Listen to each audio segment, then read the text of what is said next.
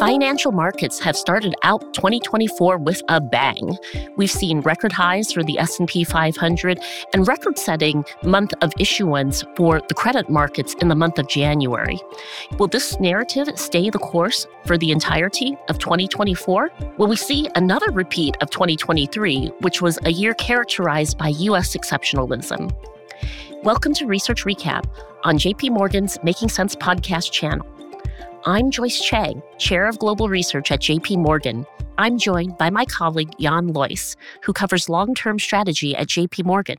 In today's podcast, we look at the key themes driving global markets and economies in 2024 and beyond. Jan, thanks so much for joining us. Thanks so much for having me. Jan, can you start us off by giving us your take on U.S. exceptionalism? Will it continue to play out in 2024, or are we at the peak right now? I think it will. I think it's too early to go short on America.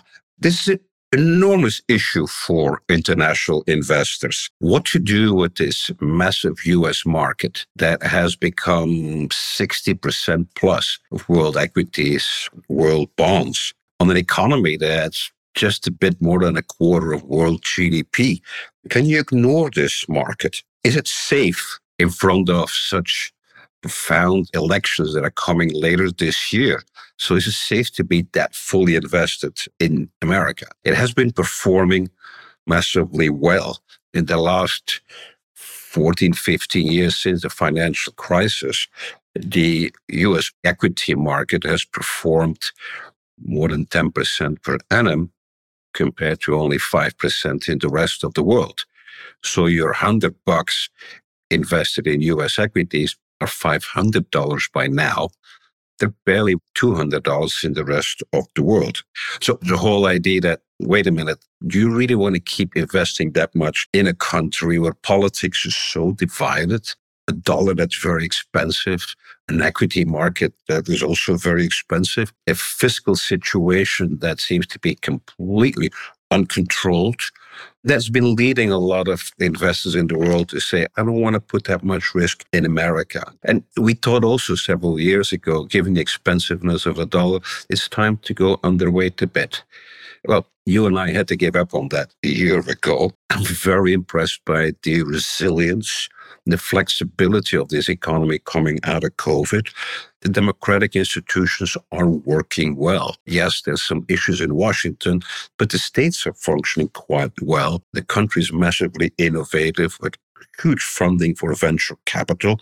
We're still attracting the best brains from the world. And yes, demography, fertility rates are low, but we still have massive immigration. So I say one should stay fully invested in the United States as we say, don't fight the Fed. Let's say don't go short on America. So, Joyce, looking at the bigger picture, the markets have rallied strongly since beginning of the year. And indeed, the US is outperforming. You think the global macro outlook is consistent with what the markets are telling us? What do you see as the risks ahead? Thanks so much for that question, Jan. And I think you're right. It's all about the US for better or for worse. But valuations are looking very stretched here early 2024 is really noteworthy for the level of capital markets activity. So we have the heaviest issuance on record across credit markets. I mean, it hit a record of $361 billion, and inflows have been running at two and a half times the pace that we've seen for the past five years. So everything is getting priced to perfection here from an evaluation standpoint. But it's hard to argue that the technicals or the fundamentals are getting any weaker as of now. But I want to highlight three key risks. First, it's really too early to declare victory on inflation. Inflation has certainly stepped down materially, but global core CPI remains sticky at 3% for the first half of this year. And if we take a look at services inflation, it's 2% above pre pandemic levels, while disinflation for goods is being tested. So let's take a look at the split between the goods sector and the private service sector. And that shows that a soft landing is occurring in the goods sector, but we're seeing some reacceleration in the private service sector. And the persistence of service price inflation reflects very strong demand for travel, airlines, hotel, restaurants, concerts, entertainment, sporting events. And these events are non cyclical and benefiting still from the post COVID tailwinds.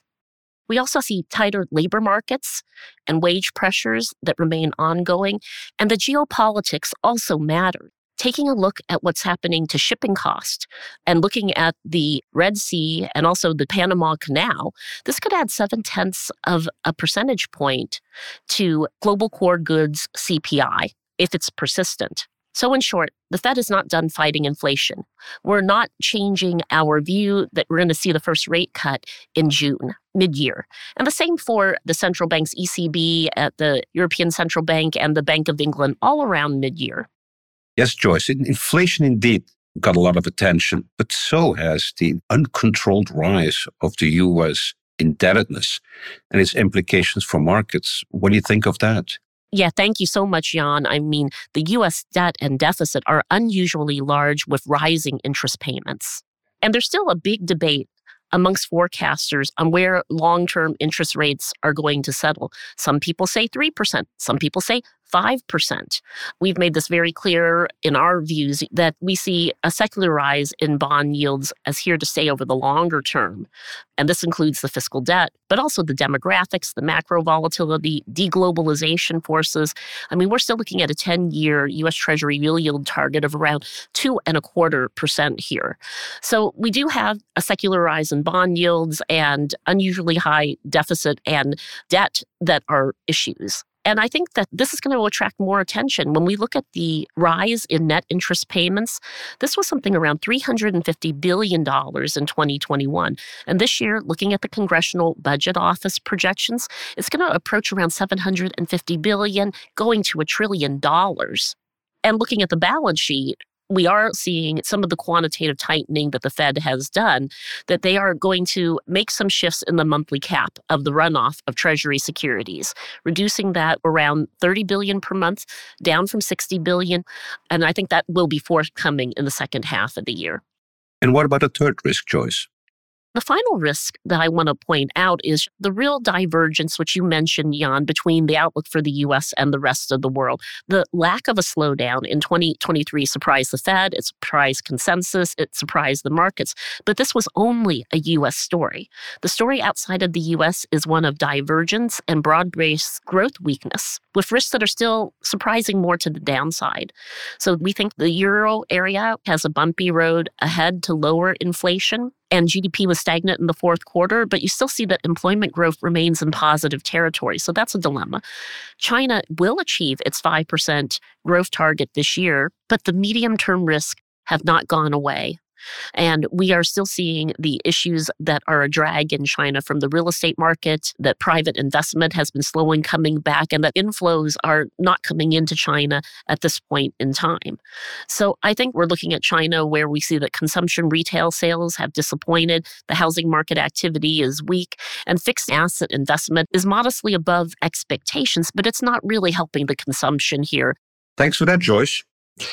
Of course, all eyes will be on the 2024 presidential election in the US. How will domestic politics reshape the broader geopolitical landscape? So, 2024 is a record breaking year for elections.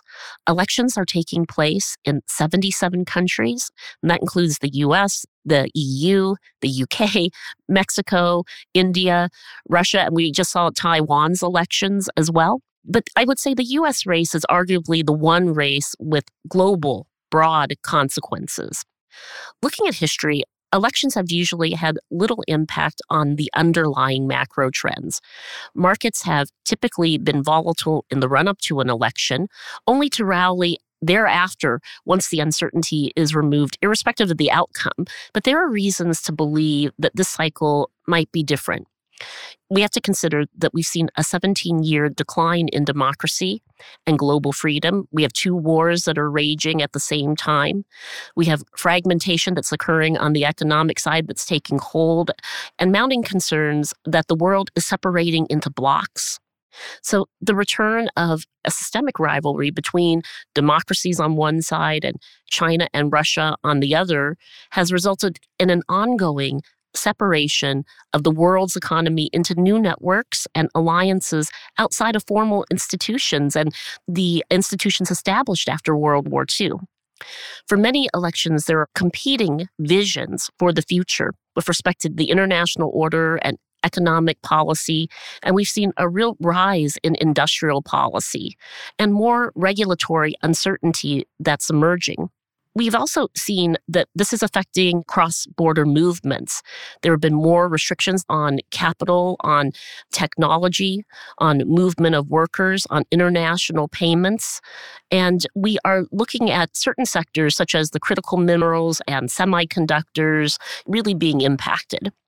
Do you think we'll see a resurgence in populist regimes? So it's unclear that there's going to be a resurgence of populist regimes. We may actually have seen the peak of this in 2018, 2019. But irrespective of the election results, populist politics are here to stay. And we have seen structural social shifts that have moved populism into the mainstream here. But I do want to point out that not all political and geopolitical risk are created equal. And looking at the US elections, the consequences for foreign policy, I think, are going to be greater than the performance of the domestic economy. And the EU is another example. The EU has a high number of parliamentary elections and center right parties that have risen in many countries. But this seems to be mostly opposition to more immigration rather than polarization or a rise in anti EU sentiment. So we don't see so much systemic risk from these elections because you've seen a broader reduction of the anti EU stance and the institutional and practical obstacles to an EU exit are actually very high. Similarly, in the US, you've got a lot of checks and balances between the White House, Congress, the states having the ability to legislate on certain things, and also the regulatory bodies. But I think the US foreign policy implications are what will be the focus in the coming elections. So Jan, let's just stay on the geopolitics here. There's a lot of discourse about deglobalization and whether we've shifted to geoeconomic fragmentation and whether we're looking at regional trading blocks going forward with respect to trade and capital flows. What is your take on this? Well, you're right. There's a lot of talk. There's not a lot of reality yet. In the last few decades, almost feels like borders have disappeared the world is flat and we as investors and companies think about we can just go anywhere but there's now a bit of an opposition from particular corners against this free flow. Not everybody has been gaining from this. Some people have been losers. And we see, particularly in the major capitals of the world, some concern that this free flow is a threat to their own national security. So there's some restrictions emerging, particular sectors that major countries consider important to their national security. But overall, the end consumers, the companies, the producers, and people like a flat world. They want to go everywhere. Will we possibly have two major blocks and complete free flow of information and goods within each block. It's a possibility, but I don't think so because these two countries are not the whole world, meaning China and the United States. So you could see they're pursuing certain rules where they're trying to pull their friends into an alliance around them, so called friend shoring, and say within our own group of countries, we really have a almost globalized world. The US has been pursuing this. China initially seemed to be following more the wolf warrior strategy of elbowing itself onto the world scene. And it soon learned that didn't really work very well. And the learning from the experience and the success of the United States in building alliances, and now China is pursuing a strong policy of binding countries to itself, partly due to money, partly due to having the common opponent, the United States. I'd say the odds still favor the so called Western alliance. It's been there a lot longer, held together by common values. And the China alliance is still trying to define what are those common values. In addition, those countries not yet part of that, sometimes called the global south, are looking at this and saying, uh, no, we don't want to be bound by one or those two blocks and they're shopping around. In certain areas, they will join the western side. In other areas, they go on the eastern side. And whatever they do in one year doesn't tell us what they're going to be doing the next year. So all these linkages and alliances are going to be very, very fluid. They can change from year to year. The leading countries abroad, Latin America, Brazil, South Africa. You have the Middle East with the Saudis showing they're not just part of one part. You have India going from one side to another. So I think it is going to be a fluid world without strict lines. Can you call it multipolar? I'm not sure that any poles left in here. There'll be a, a lot of changes.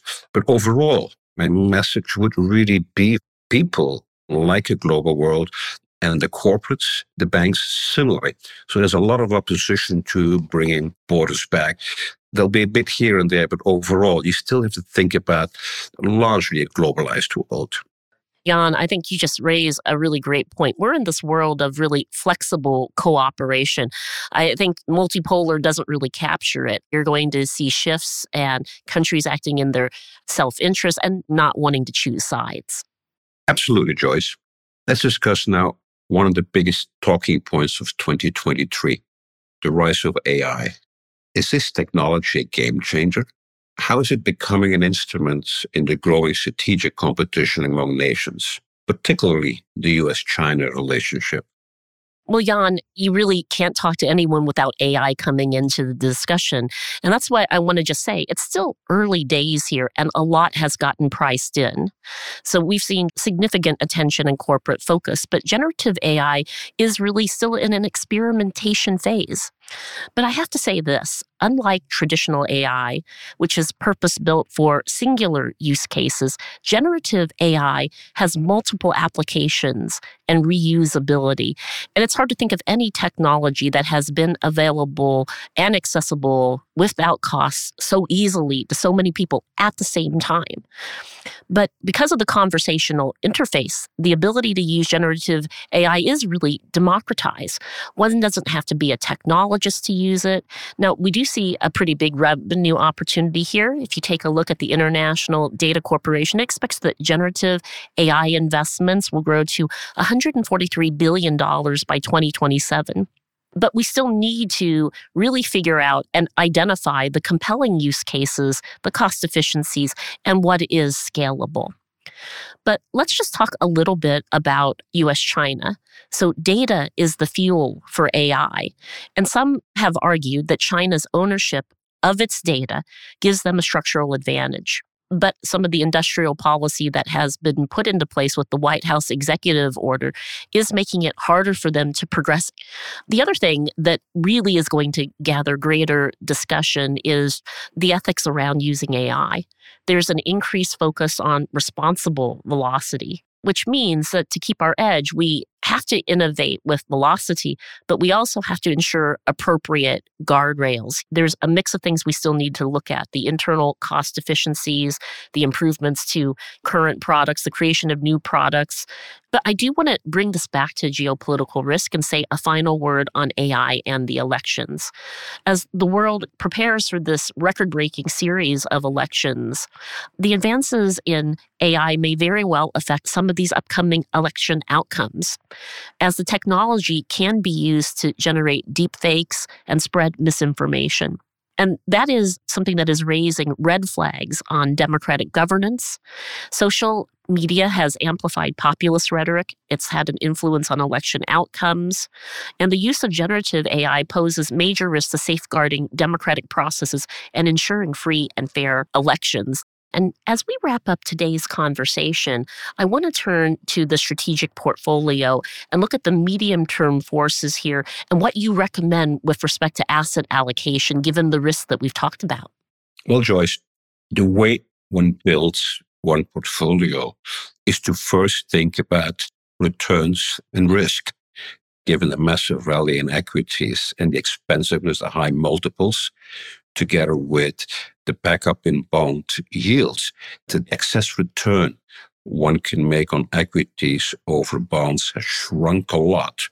So the whole argument that one should ignore fixed income and be primarily invested in equities, I think is a bit outdated now, and it's important to balance one's assets across both the bond and the equity world.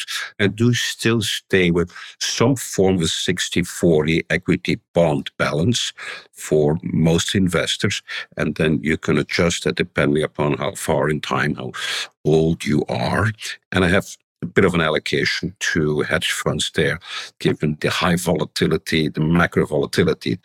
In the equity world, I really start with the developed world, a all cap in both large, mid, and small cap equities. I do think some climate funds make sense over here.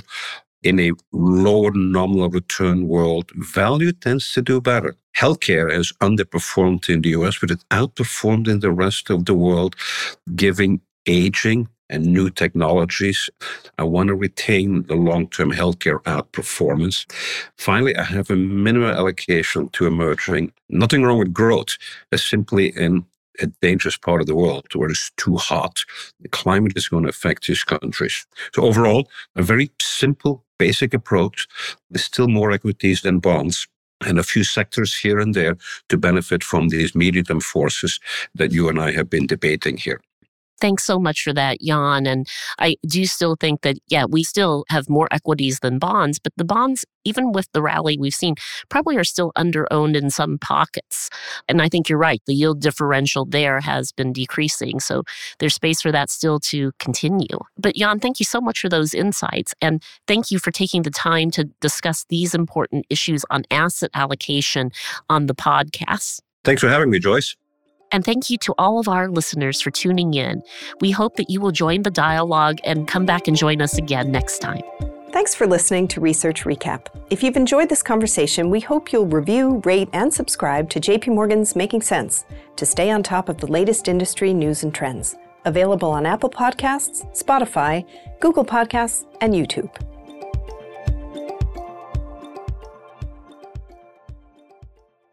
This communication is provided for information purposes only. Please read JP Morgan research reports related to its contents for more information, including important disclosures. Copyright 2023, JP Morgan Chase & Co., all rights reserved.